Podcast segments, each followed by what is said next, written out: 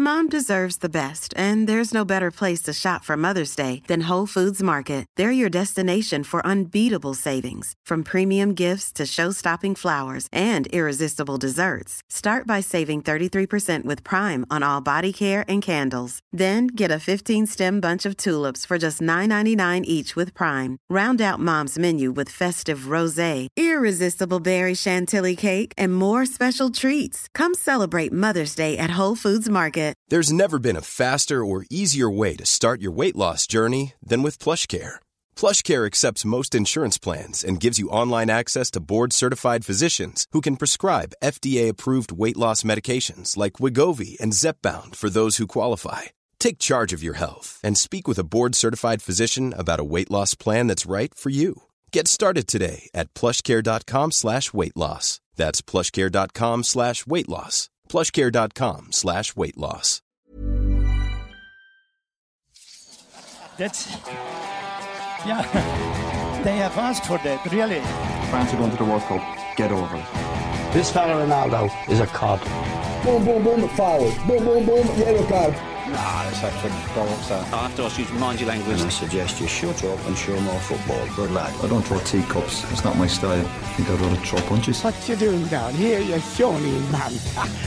Okay, okay, okay. I know the Manchester City players were genuinely thrilled for Willie Caballero yesterday, and it was a hell of a story, you know, uh, repaying Pellegrini's faith by making all those saves in the shootout. But you do have to tread very carefully when Yaya Touré's feelings are involved, lads. I'm not so sure the big man would have been overjoyed at being completely ignored by his teammates as they went racing after their reserve goalkeeper. Owen Murphy and Ken Hall here with today's Irish Times, Second Captains football podcast. Hello there, on. Oh, there you do.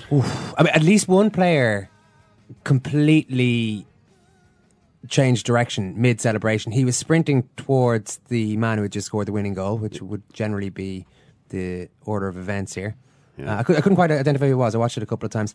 Turned on his heels and just went sprinting. Followed the re- all the rest of his teammates in sprinting after Caballero, leaving Touré to run in the general direction of the bench. I'm sure Touré had people to celebrate with, so maybe he didn't even notice. It's only this morning he's waking up, looking at the replays and thinking. Yeah. Nobody likes me at this club. Well, it was the right. Uh, they the players were correct. Uh, Willie Caballero's three penalty saves were probably more important than Yaya Touré's admittedly Well placed. excellent conversion of his uh, penalty kick. And uh, yeah, I mean, it was it was brilliant for Caballero. I mean, it was because he had been such a feature of the whole build up to the game as well. What is this guy doing? Playing? Oh, yeah. you know. Um, he was criticised by the TV pundits, definitely, or not not him, but Pellegrini for picking him. You know, this doesn't make any sense. Why would you do that? Joe I Hart's obviously better. Why would you put Willie Caballero in this position where he's obviously going to hand the trophy to Liverpool? Why would your manager do that? Yeah. That was kind of the tone of uh, the the pre-match stuff. Niall Quinn actually did predict that he would be man of the match and Manchester City would win. In fairness, That was a tongue in cheek prediction, though, because he Oh, spent the well, I entire mean, time it's like having a go at Pellegrini for that's making the call. ultimate insult. Yeah. Uh, maybe it didn't take until this morning for Yaya to work out what had gone on here, Ken, because Phil Blyton has tweeted me a photograph of the dressing room scene afterwards. You see all these celebrating Manchester City players here? Yeah. Right? Have a look at this. So you see from Raheem Sterling on the far left, Yeah. very much involved. Raheem Sterling's a little bit away from the group who are sitting down. He's standing It's not quite Ashley Cole at Roma, but no, he's standing there with Kevin De Bruyne. They look happy enough. They're pointing at each other. this guy plays for Man City. So does this guy. That kind of point. Then you follow all the celebrating players, mostly sitting down. Kompany in the middle of it, of course, the leader, the heartbeat in many ways. Follow it over, further over, catching the last few players. There's Joe Hart. And two feet over on the left hand side, sitting in his own, having a drink. That looks like Yaya Toure to me. oh, is it? Yeah, yeah. I can't see. So, yeah. Um, well, look, he, maybe he's maybe he's content just to enjoy the moment alone. He'd given a lot out there. You know, he'd scored the decisive penalty. He'd he'd uh, I, I hesitate to say run the midfield. He'd put Adam Lallana back in his box at one point. Um, pretty nasty challenge actually on Adam Lallana. I mean, Lallana is the kind of player who frequently reacts in a he he loses his cool, let's say, uh, when opponents get a little bit physical with him. And I've seen it happen a few times to the Lallana where, you know, he there's a challenge which he considers to be rough and he jumps up, um, obviously angry. And it's the kind of anger that usually ends up with him getting barracked by the opposing fans. You know, with, first of all, everyone goes, whoa. And then everyone is uh, barking him, which obviously annoys him even more. And there was a little bit of that. Although when you actually then saw the challenge, you could see why he was so angry. Yeah, it was a bad one. It was a bad one by Toure. Um, the kind that if the referee sees, sometimes the player gets. Well, I mean, definitely could could have got sent off for the challenge.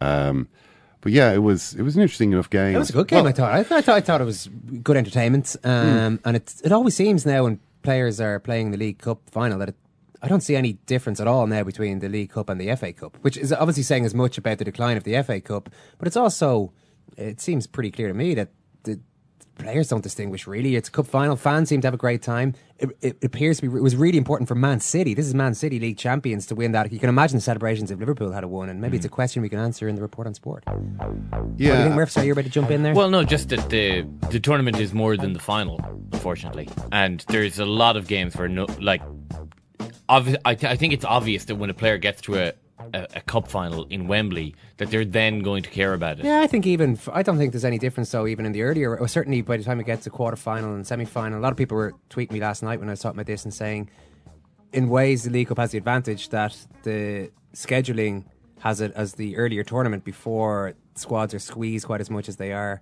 for the FA Cup, and therefore it actually, and also there are no replays. Now, the, maybe the two-legged semi-final is a bit of uh, a bridge too far. There's probably no need for two games there, but other than other than that, it's actually, I mean, it's fine. um, You see the contempt with which they treat the FA Cup now, so I I, I think that's the- clearly the, League Cup has actually been more entertaining uh, in most of the last few seasons than the FA Cup. Uh, I don't know if it's because most of the games are at night. Uh, you know, midweek kind of night games maybe are more actually more atmospheric than whatever they're doing with the FA Cup these days. They're obviously the games are on at all times of the day, I suppose. But um, obviously, Manuel Pellegrini has won another trophy. Um, but that's not the most important thing to Manuel Pellegrini. go on The most important thing loyalty. yeah, keeping his promise to Willie Caballero. I would prefer to lose a title than to lose my word, says Manuel Pellegrini, stroking his own ego. I mean, it's it's very nice that he that he is such an you know a straightforward and honest guy with such a you know uh, a firm set of principles.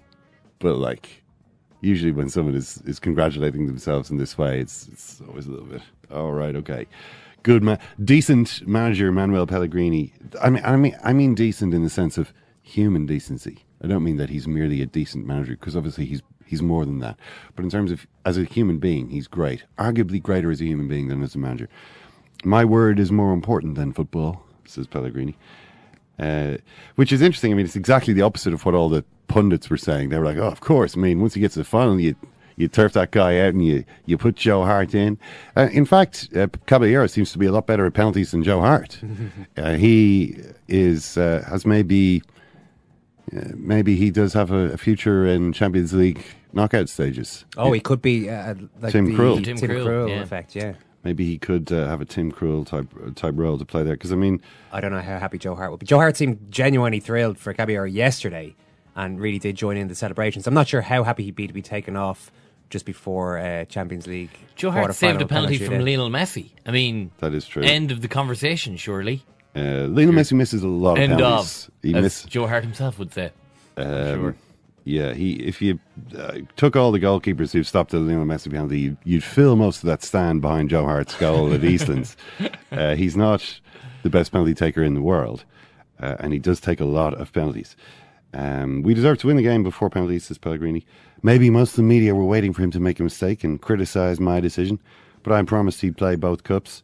Uh, he had to play against Chelsea with a young team, so he conceded five goals, but I never lost trust in him because I know how good a player he is. Uh, and then talks a bit more about the Chelsea decision. I took a difficult decision last week not to continue in the FA Cup. That decision received a lot of criticism, but as a measure, I have to make a decision that's best for the team. I'm sure the wins in the Champions League and against Liverpool were absolutely linked with the decision not to expose 13 players to three games in a week because we're not able to do that. And of course, nobody will ever be able to prove Manuel Pellegrini wrong uh, on that. I mean, it is certainly the case that sometimes when you rest players, it doesn't work out for you. Uh, on this occasion, it did. That doesn't necessarily mean it was because the players didn't play against Chelsea. I mean, you can think back to last season and uh, Liverpool's surrender at Real Madrid, which resulted in them. I think they came back and you know they they definitely didn't win the game they were resting everybody for. It didn't work uh, for them. But you know, uh, who's to stop a manager claiming a little bit of credit when things go his way for a change? Yep. Uh, Jurgen Klopp. Uh, tonight we feel shit, he says, uh, but we carry on. Uh, do you think I go home, close the door, and stay there for four weeks? No. No. You have to feel defeat. You can't say it's not important, but you have to stand up. Only silly idiots stay on the floor and wait for the next defeat to come along, and we will strike back 100%. Obviously, since the last time we spoke, uh, they were drawn against Manchester United in the Europa League. Yeah, good news for Manchester United, I think. Well, it's a. In, It's, in, in the sense that even before the result of the weekend, you, I kind of got the sense that, oof, well, suddenly things are starting to look a little rosier for Van Gaal here. Now, obviously, they have to win that game, but um, it does provide Van Gaal with this opportunity to get the fans on side and keep a lot of the fans on side who don't seem to have deserted him. This cup tie against their big rivals. And in the meantime, they go and beat Arsenal with a bunch of kids. Oh well, well, yeah. I mean, you say a little rosier, I a lot rosier. I mean, the the promise of salvation, redemption, suddenly is opening up for Louis van Gaal in a manner which nobody would have expected. I mean, he's even clowning around on the touchline now. Louis van Gaal is is is uh, you know revisiting the spirit of '95 when he when he does the drop kick in the Champions League final. He's throwing himself to the ground, planking on the Old Trafford touchline. Eight, Uh, eight goals in two home games. I mean, they will have to. They'll ha- actually have to start screening. You know the fans. I mean, can you handle this much excitement? Yeah. You know, do you have you a pacemaker installed? Yeah, exactly. Are Um, you know? Are you on you know, any kind of medication? You're in danger. You're you're putting your life in your own hands by coming to watch this Manchester this, United this side. Old Trafford thrill ride. Uh, so suddenly beat Liverpool in that in that Europa League, and that puts a very very rosy tint on on the season. I mean, even if they don't win that competition, it's still kind of well, you know, to to win a game like that makes everybody feel good. It means there's a point to being in that competition. Well, the point there is a uh, there is a point in being in that competition. There are two points. Number one, they get to win a competition that they've never won before. Number two, if they do win the competition, they get into the Champions League, which at the moment it doesn't look as though they will through the league. Although you never know, you never know. Obviously, three points closer to Arsenal than they than they would have been otherwise. Um, you mentioned that they did it with a bunch of kids. Though Arsene Wenger was taking issue with this, uh, and he's like, "Oh, let's not go overboard." You know, they had a lot of money on the field out there, you know, from the head through the very experienced midfield. And actually, what Wenger said was true. The, the Man United team was more expensive than his team by about 50 million euros. In fact, the Man United team was more expensive than any squad in Europe. Well, if you look at the top five leagues, any Italian squad except Juventus. I mean the, the entire squad. I don't mean the, the 11. I'm talking about United's 11 the the the Louis lads or whatever they were calling them uh, was more expensive than the entire squad of any Italian team except Juventus, of any Spanish team except Real Madrid and Barcelona, of any German team ex- except Bayern, and of any French team except PSG.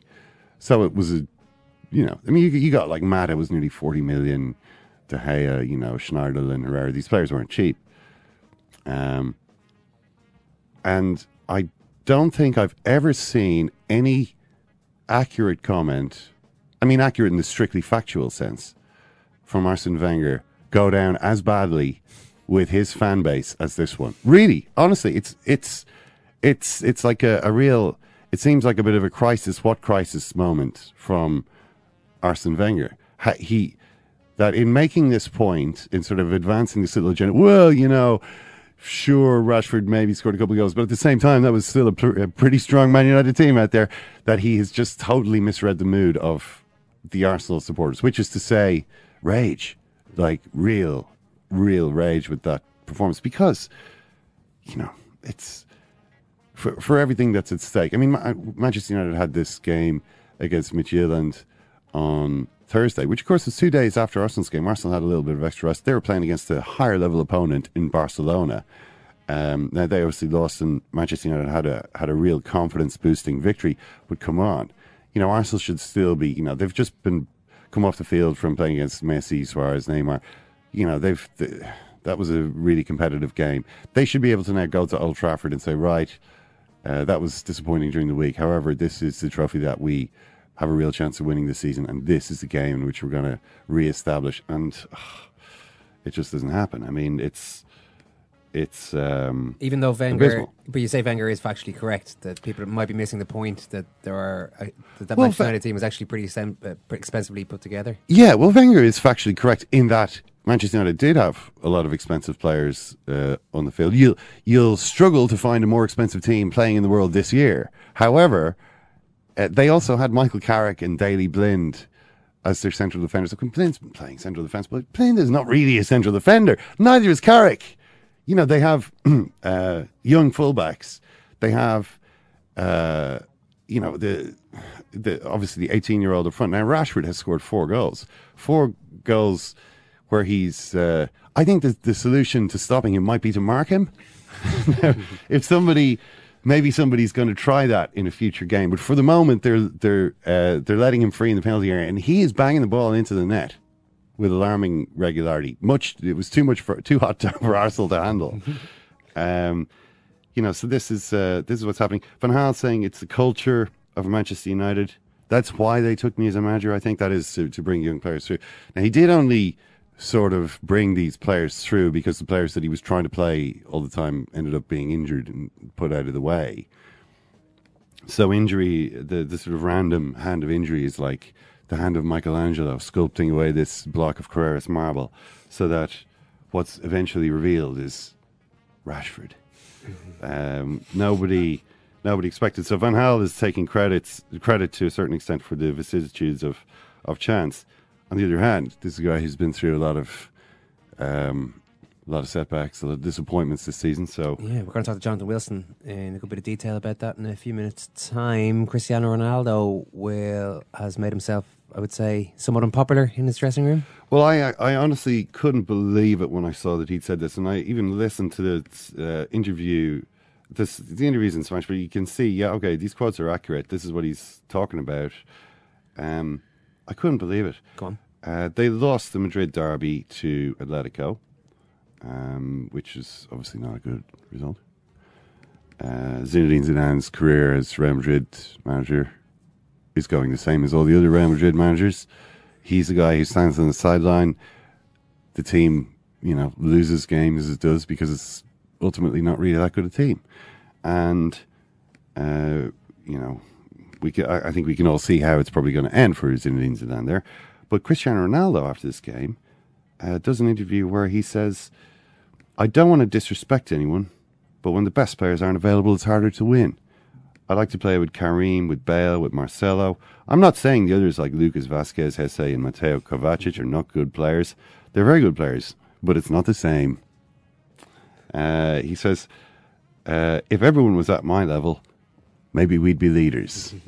now, I just thought that was amazing. You know the famous scene in The Office where he brings them all for a pint? Oh yeah, and they're sitting in some awful uh, place, you know, at, like lunchtime with these horrible sloppy pints. looking pints. Yeah, Everyone's sitting around quietly, and he says something like, "Well, obviously the best people haven't turned up." So that is what Cristiano Ronaldo has just said about his Real Madrid team.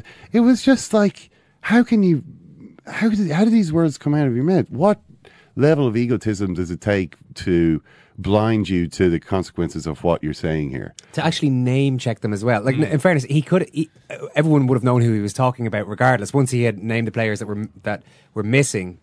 The guys in, his, in, their, in those positions would be like, well, he's obviously talking about me. But just in case there was any doubt, Yeah. he decided to name them individually. It's like they're not very another uh, factually accurate statement that similarly went down similarly well. Yeah.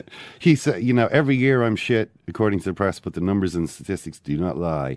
Uh, afterwards, when he realizes, oh no, that's mm, that's kind of lit things up a little bit. My interview, uh, the press have misinterpreted my statements after the match. Uh, well, they, the press are reporting statements is actually what happened. But he says, I was not saying I'm better than others. I meant the physical part and injuries. There have been major elements in the team, such as Pepe, Bale, Benzema, and Marcelo. That has hurt us and has not allowed us to reach the level that we usually have. I totally respect my teammates, and I never meant to offend. I don't think I'm better than anyone. So that's obviously not true either. Um, but I mean, when he says Pepe, I mean, I mean, essentially his argument now is that, oh, I was just saying if everyone was at my level in terms of being free of injury, if Pep, if Bale and Benzema like me, were free of injury, then maybe we would be top. That's clearly not, not what he was saying. You know, everyone knows what he was saying. I think that they should. I think it's time for them to move on from this. You know, From Ronaldo. yeah. I think it's Sell him back to United. sell him to whoever will take him. I'm sure that there will be takers. I really think you know it's not it's not it's not going to get any better than it is now. Cristiano Ronaldo is not going to change. The, this this is one of the most immature things that he said. He's getting worse as he gets as he becomes more of a. well, I mean, I say more of a star. He's hardly more of a superstar now than he was three, four, five years ago. But as he sort of gets older, he seems to be. Uh, it's not a question of him becoming more, uh, more of a kind of a leader to the players around him. He, he he's more isolated and more kind of. Uh, he lacks. He, he he he's he's forgotten what it's like to be a, a junior player. He's still scoring the goals, though, well, bar the recent criticism of Well, he didn't score against Atletico. not scoring away from home very often. Oh, that was at home. Didn't score. He didn't score. You know, he he's. I mean, his team are, are doing terribly, and what's what does he do? He blames other people. He, he you know he he he reacts angrily to this. Uh, oh, look at the Barcelona players! Look at them gamble and frolic together. Look at the, you know, the it, they're like the animals in Bambi. It's, it's so it's amazing the friendship, the the joy, and Ronaldo was like, rather than just say, yeah, it's you know, it's great gets angry, you know, that that stuff isn't important. It is. I mean, because all he does there is betray his own isolation. I think in that team. Now he's like trashing his teammates in public. But was he any? Is he any more isolated? Was he not always that way? Uh, you're you're still talking about setting your best player there, which is generally accepted as not a very good idea. Well, it is once your best player isn't as good as he used to be and is is holding back the. I mean, you've got a player who doesn't want to combine with anyone. You've got a player who's got his own agenda. He's using the club. He likes combining ben, with Benzema. He he likes allowing Benzema to create goals from him and make that those runs to take defenders away so that he can bomb in and Exactly. knock it into the net. It's- he's it's a different type of combination. it's i mean he's happy to let others uh you know uh open up chances for him create goals for him. He's not uh, a player who is takes any joy whatsoever from the achievements of his teammates. He's only in it for himself now. It's like i don't think he's always been like that but that's the way that he is now. It's all about oh the ballon d'or. He, I think he's kind of I think he's kind of collapsed into a little bit of bitterness now as well because he can kind of see that it's over for him. You know, he's never going to win another Ballon d'Or. But he was Ballon d'Or winner last year. Yeah, and he's never going to win another one.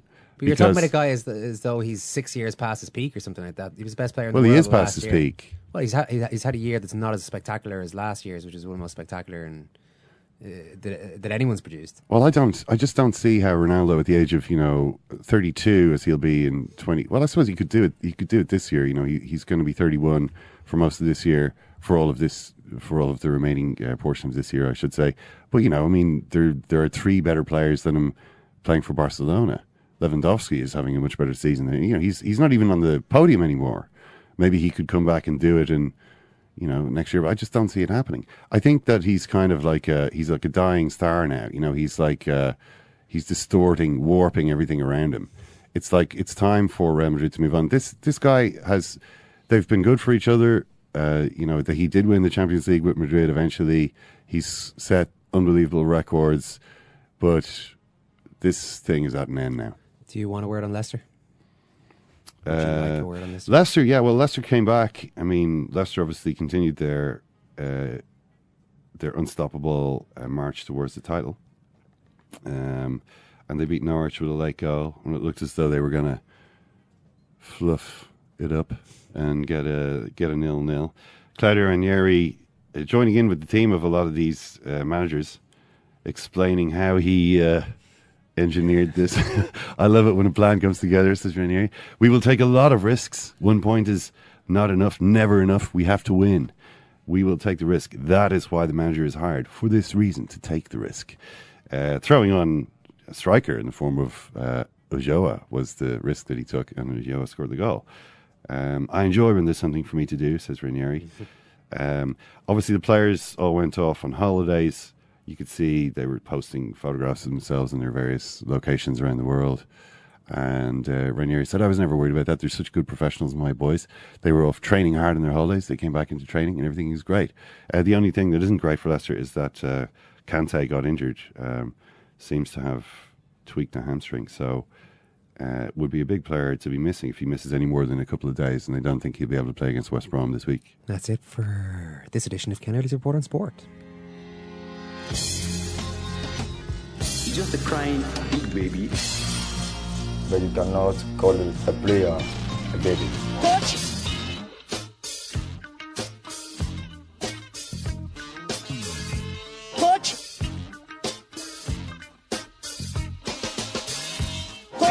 game you wanted a victory but didn't have a weapon? I want victory for every game. Where do you think you got it all wrong today? Which is the game you wanted a victory but didn't have a weapon? Well, it's just the nervousness. You look frustrated on the pitch. Which is the game you wanted a victory but didn't have a weapon? You wanted victory. Well, I wanted victory. Which is the game you wanted a victory but didn't have a weapon? Where do you think you got it all wrong today?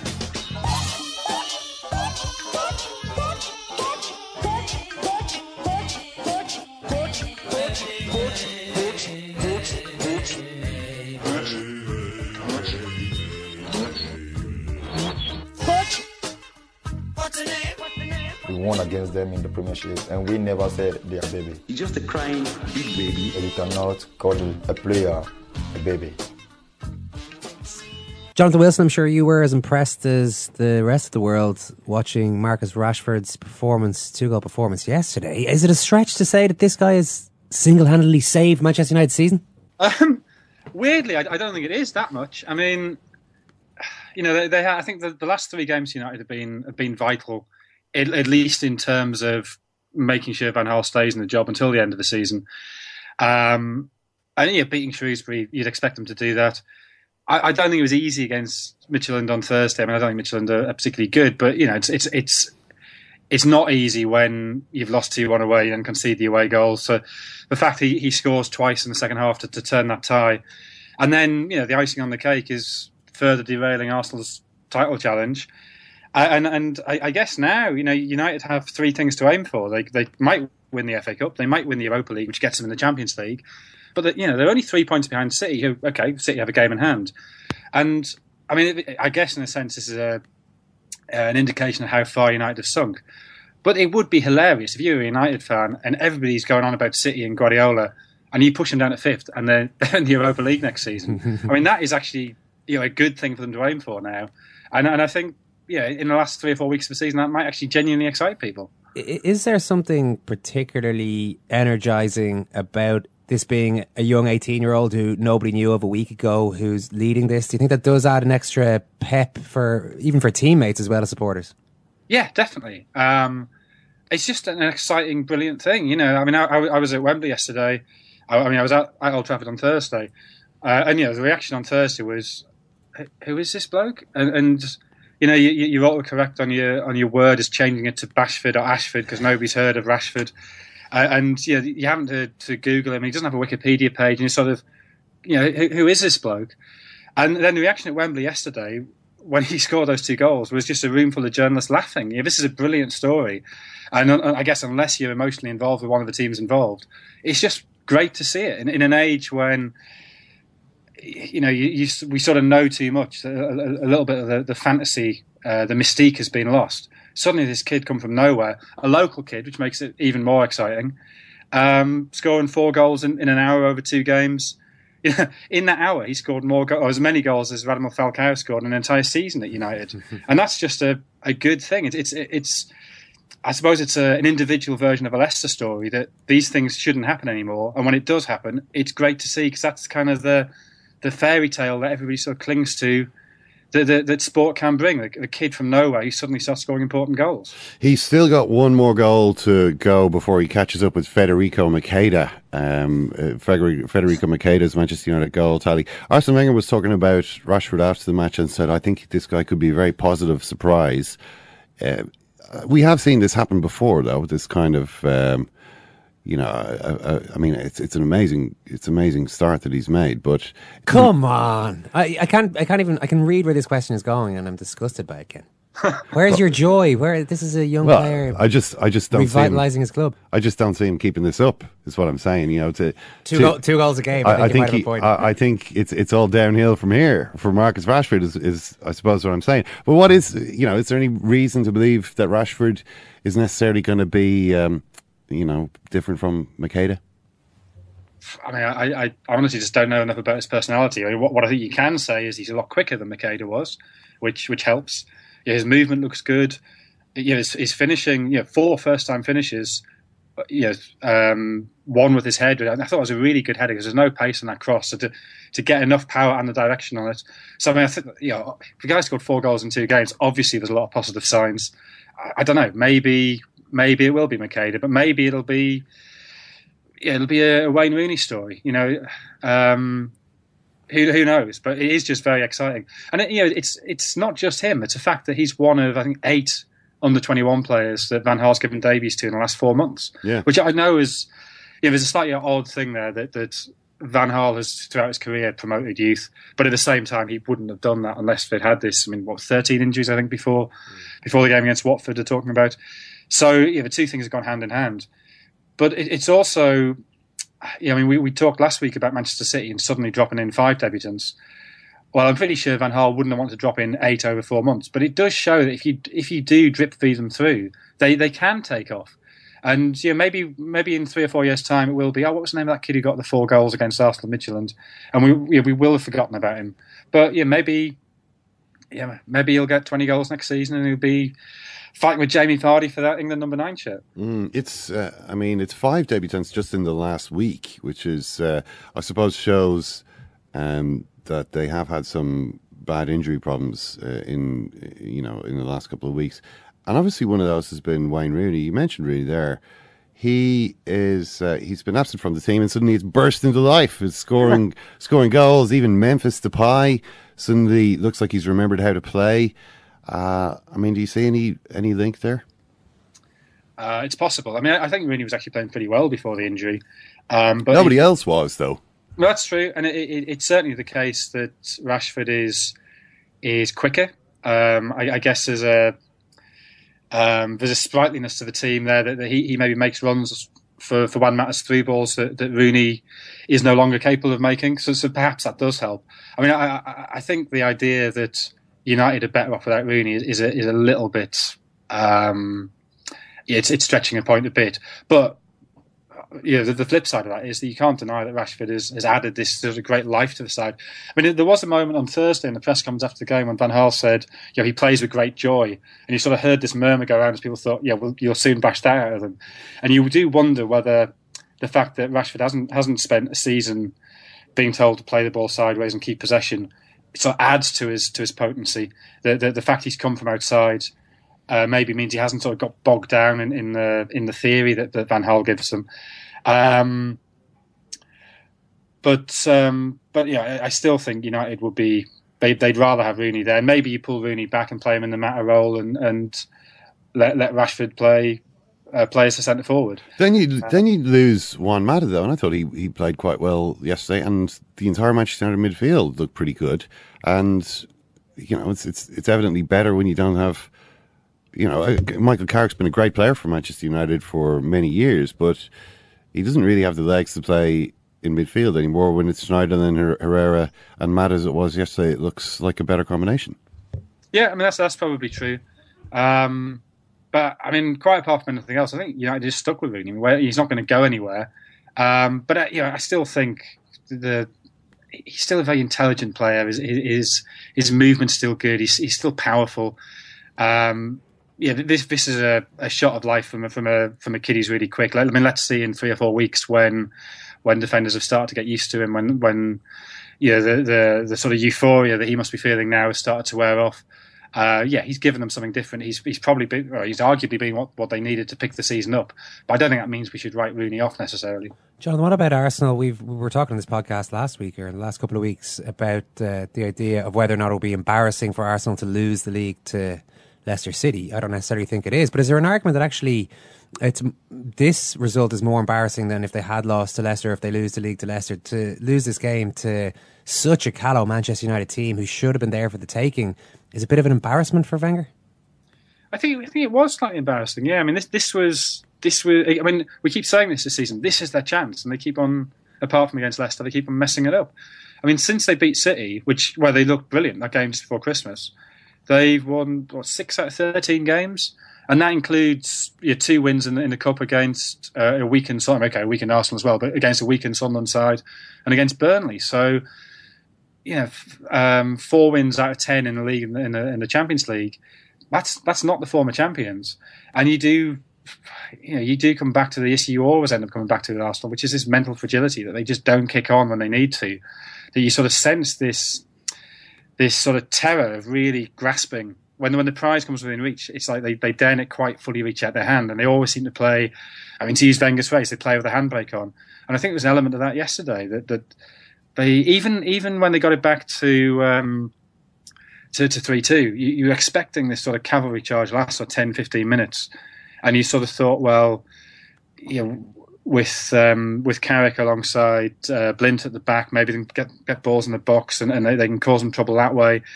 Maybe the, these young United players will, will buckle under the pressure, but there, there was none of that. There was no sort of oomph. There's no drive to it, and, and that I think is is hugely worrying.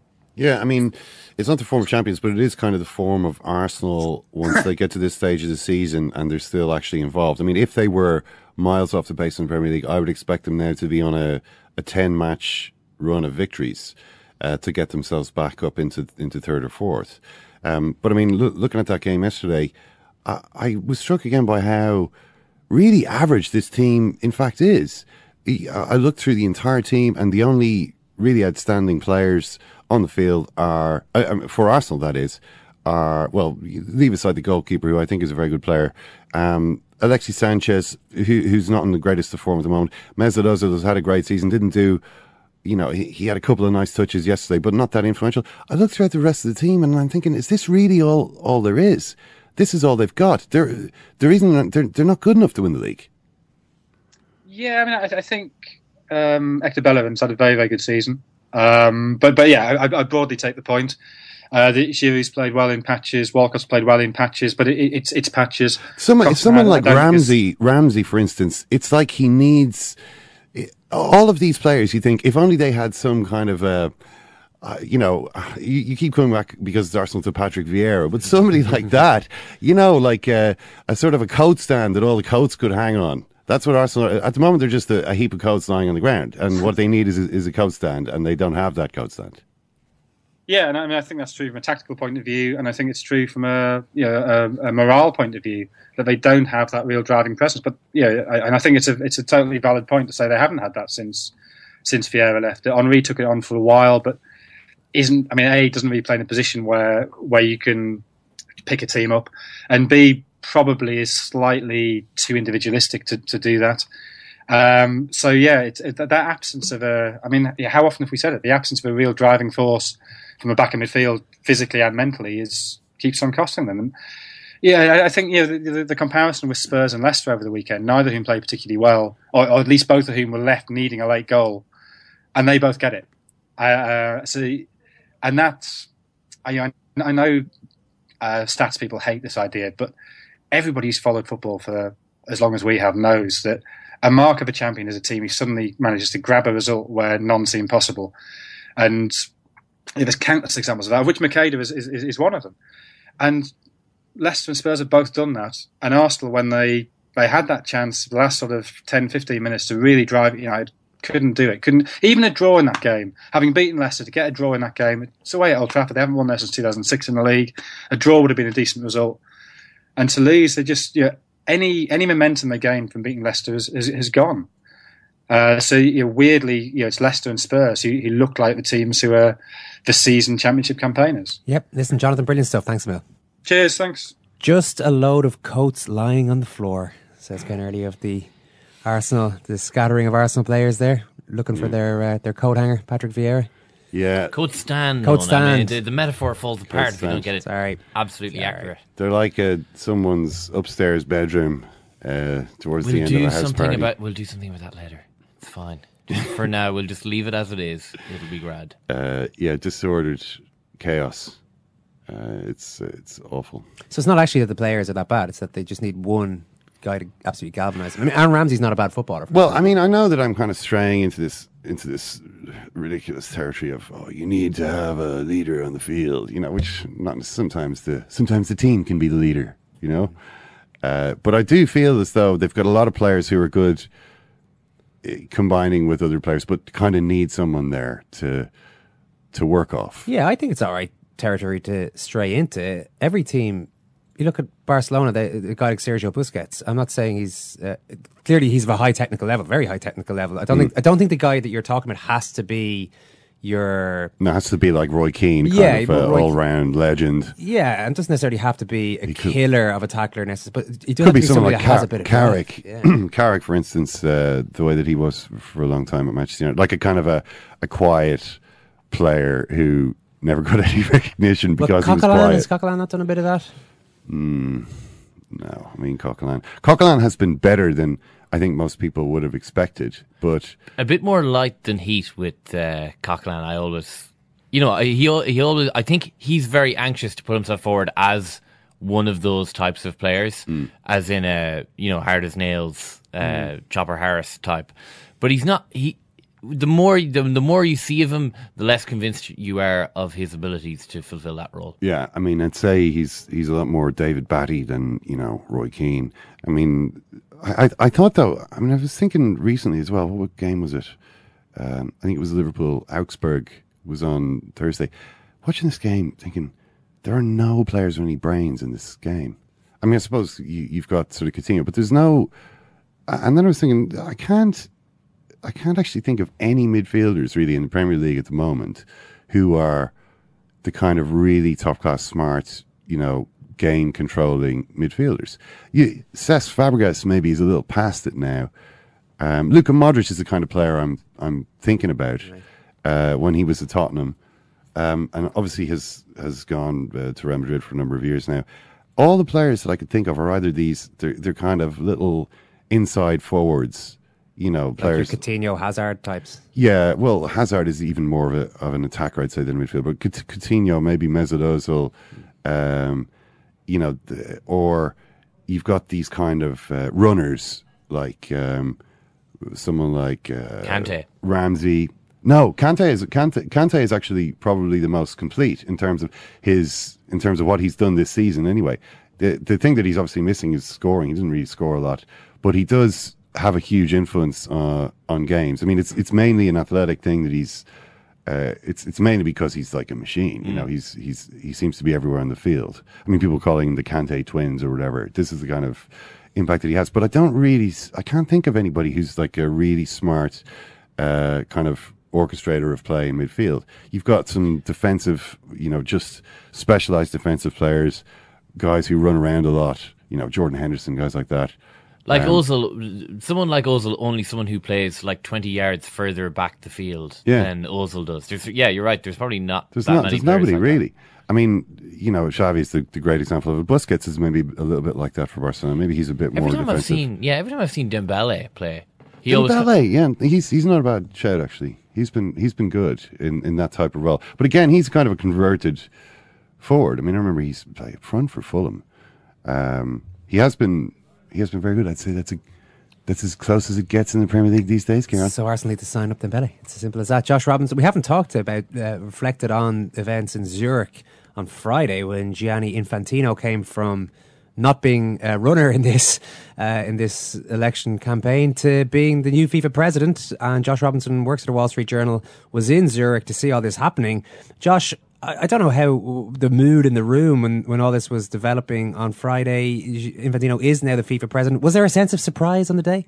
Oh, absolutely! It's a it's a triumph of opportunism. Uh, he entered the race as a placeholder for Platini, and then as things broke against him, uh, Infantino emerged as this uh, as this candidate with ready-made backing from UEFA. Um, and definitely, once we saw that first ballot result, where he was three votes ahead of Sheikh Salman, there was a feeling of a, a real shift inside the room.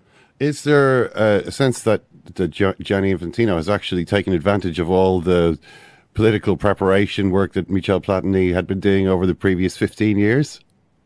Um, yes and no. I mean, obviously, with UEFA, there is that that prefabricated block of support, and Europe is always going to want to uh, to unify behind a candidate that it sees as uh, holding its interests at heart and won't won't decentralize power from uh, where where the game tends to live.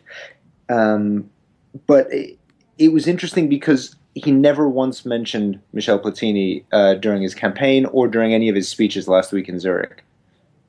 Yeah, I think there was a sense that he wanted to distance himself just enough in case things got really ugly. What were the electoral mechanics then? I mean, where did he where did his support come from?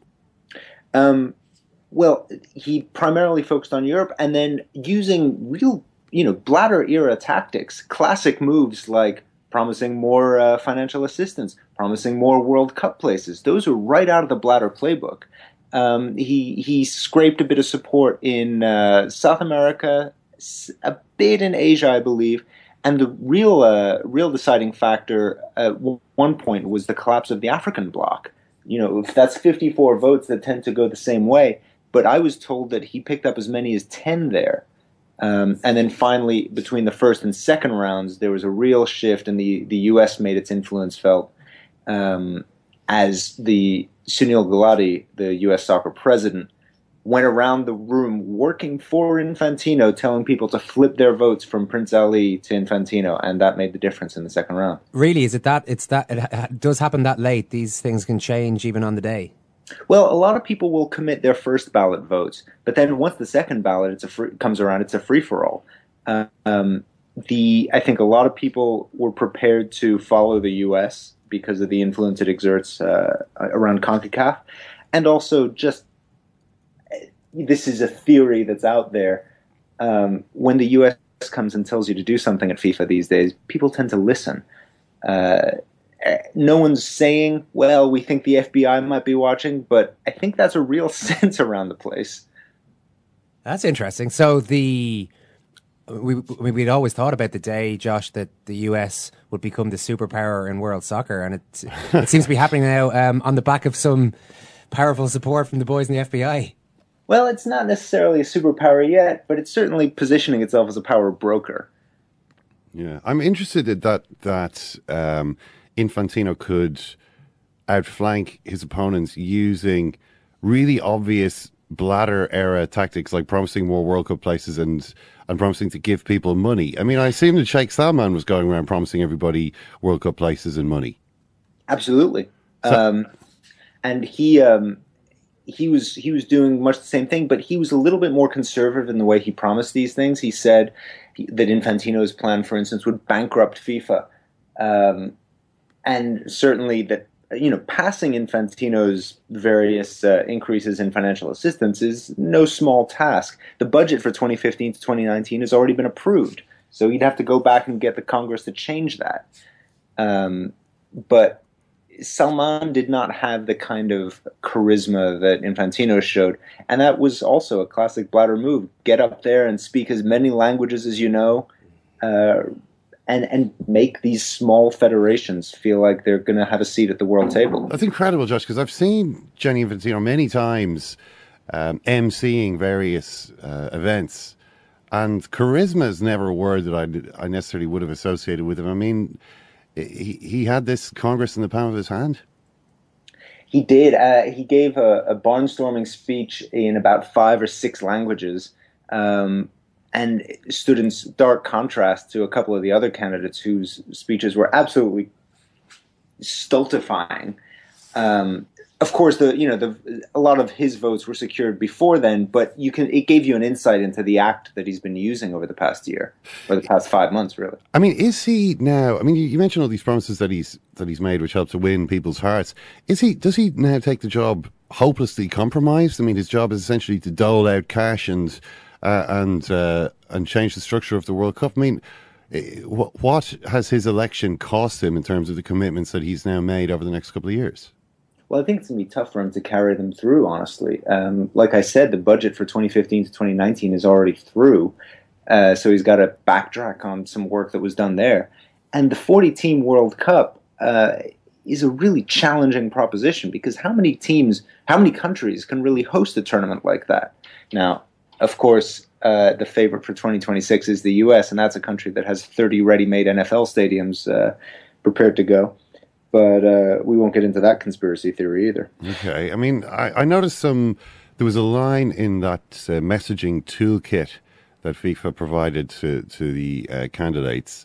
Uh, one of the questions involved an answer which in- included a reference to the role of the president no longer being executive, or at least not as executive as it as it once was. So, what does that imply about what's happening to the role of president in this organization? Is is it becoming more of a figurehead role?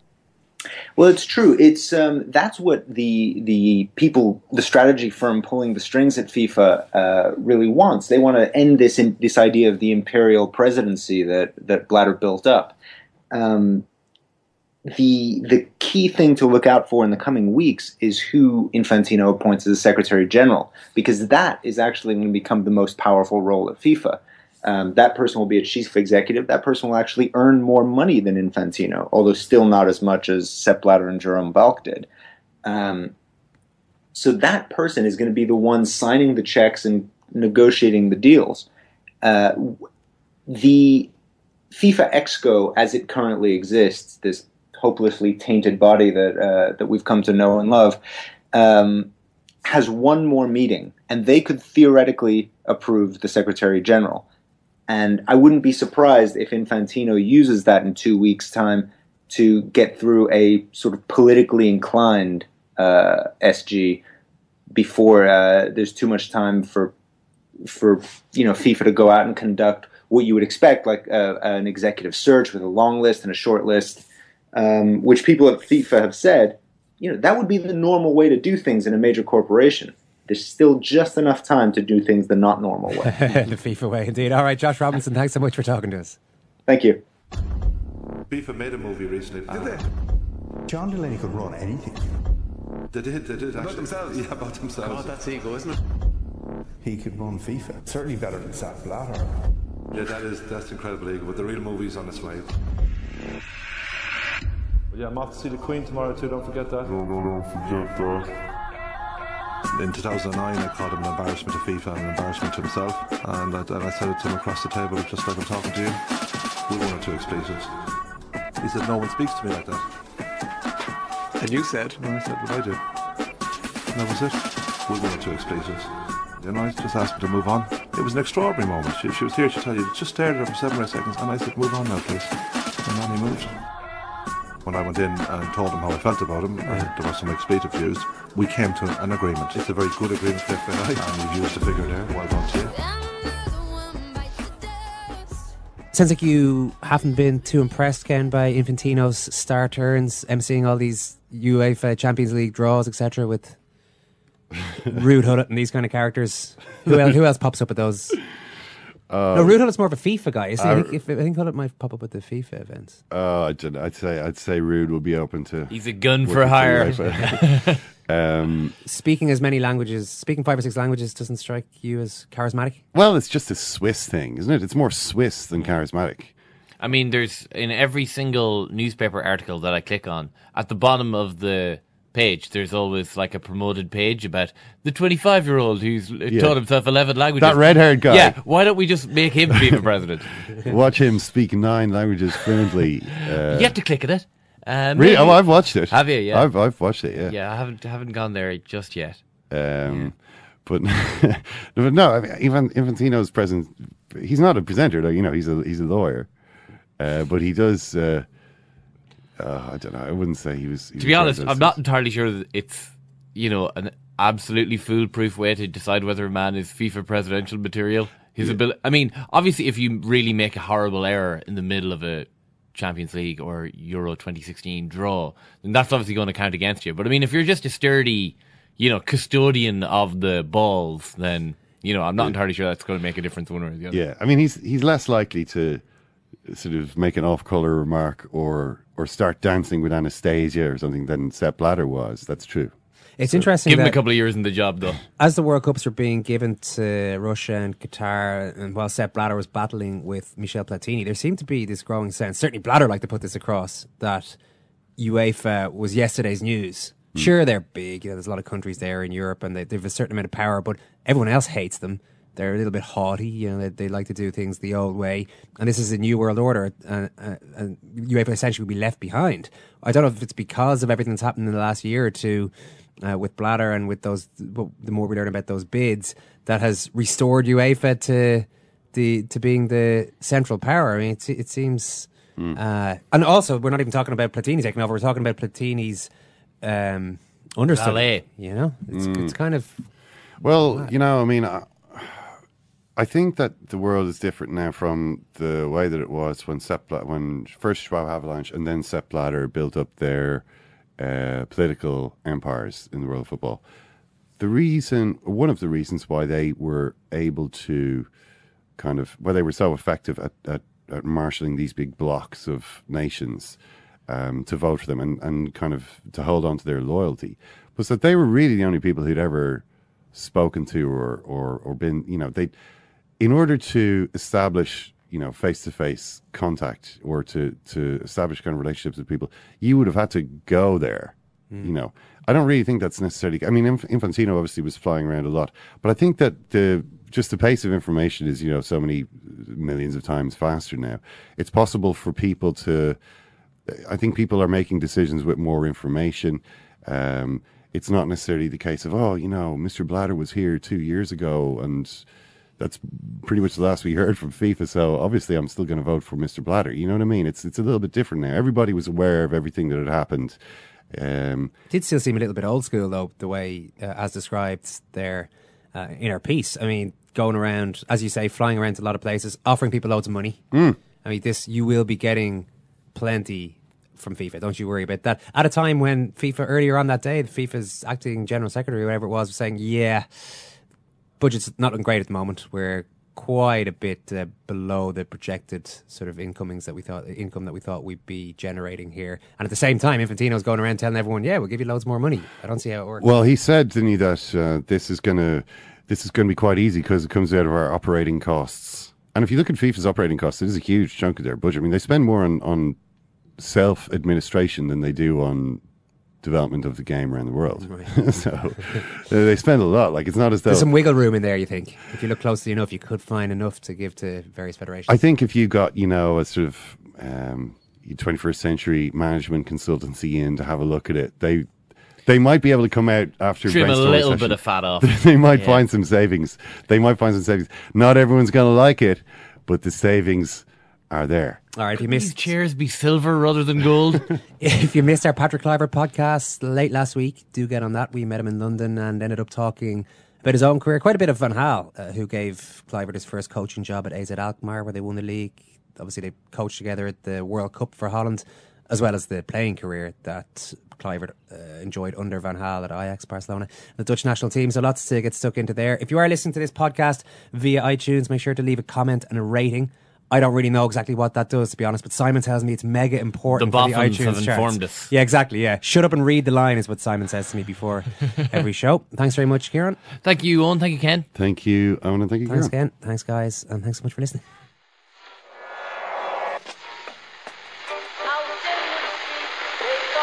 Which phone is that? That's the second time it's gone off. They never go home. They never go home. They never go home. Those those Mom deserves the best, and there's no better place to shop for Mother's Day than Whole Foods Market. They're your destination for unbeatable savings, from premium gifts to show-stopping flowers and irresistible desserts. Start by saving 33% with Prime on all body care and candles. Then get a 15-stem bunch of tulips for just $9.99 each with Prime. Round out Mom's menu with festive rosé, irresistible berry chantilly cake, and more special treats. Come celebrate Mother's Day at Whole Foods Market.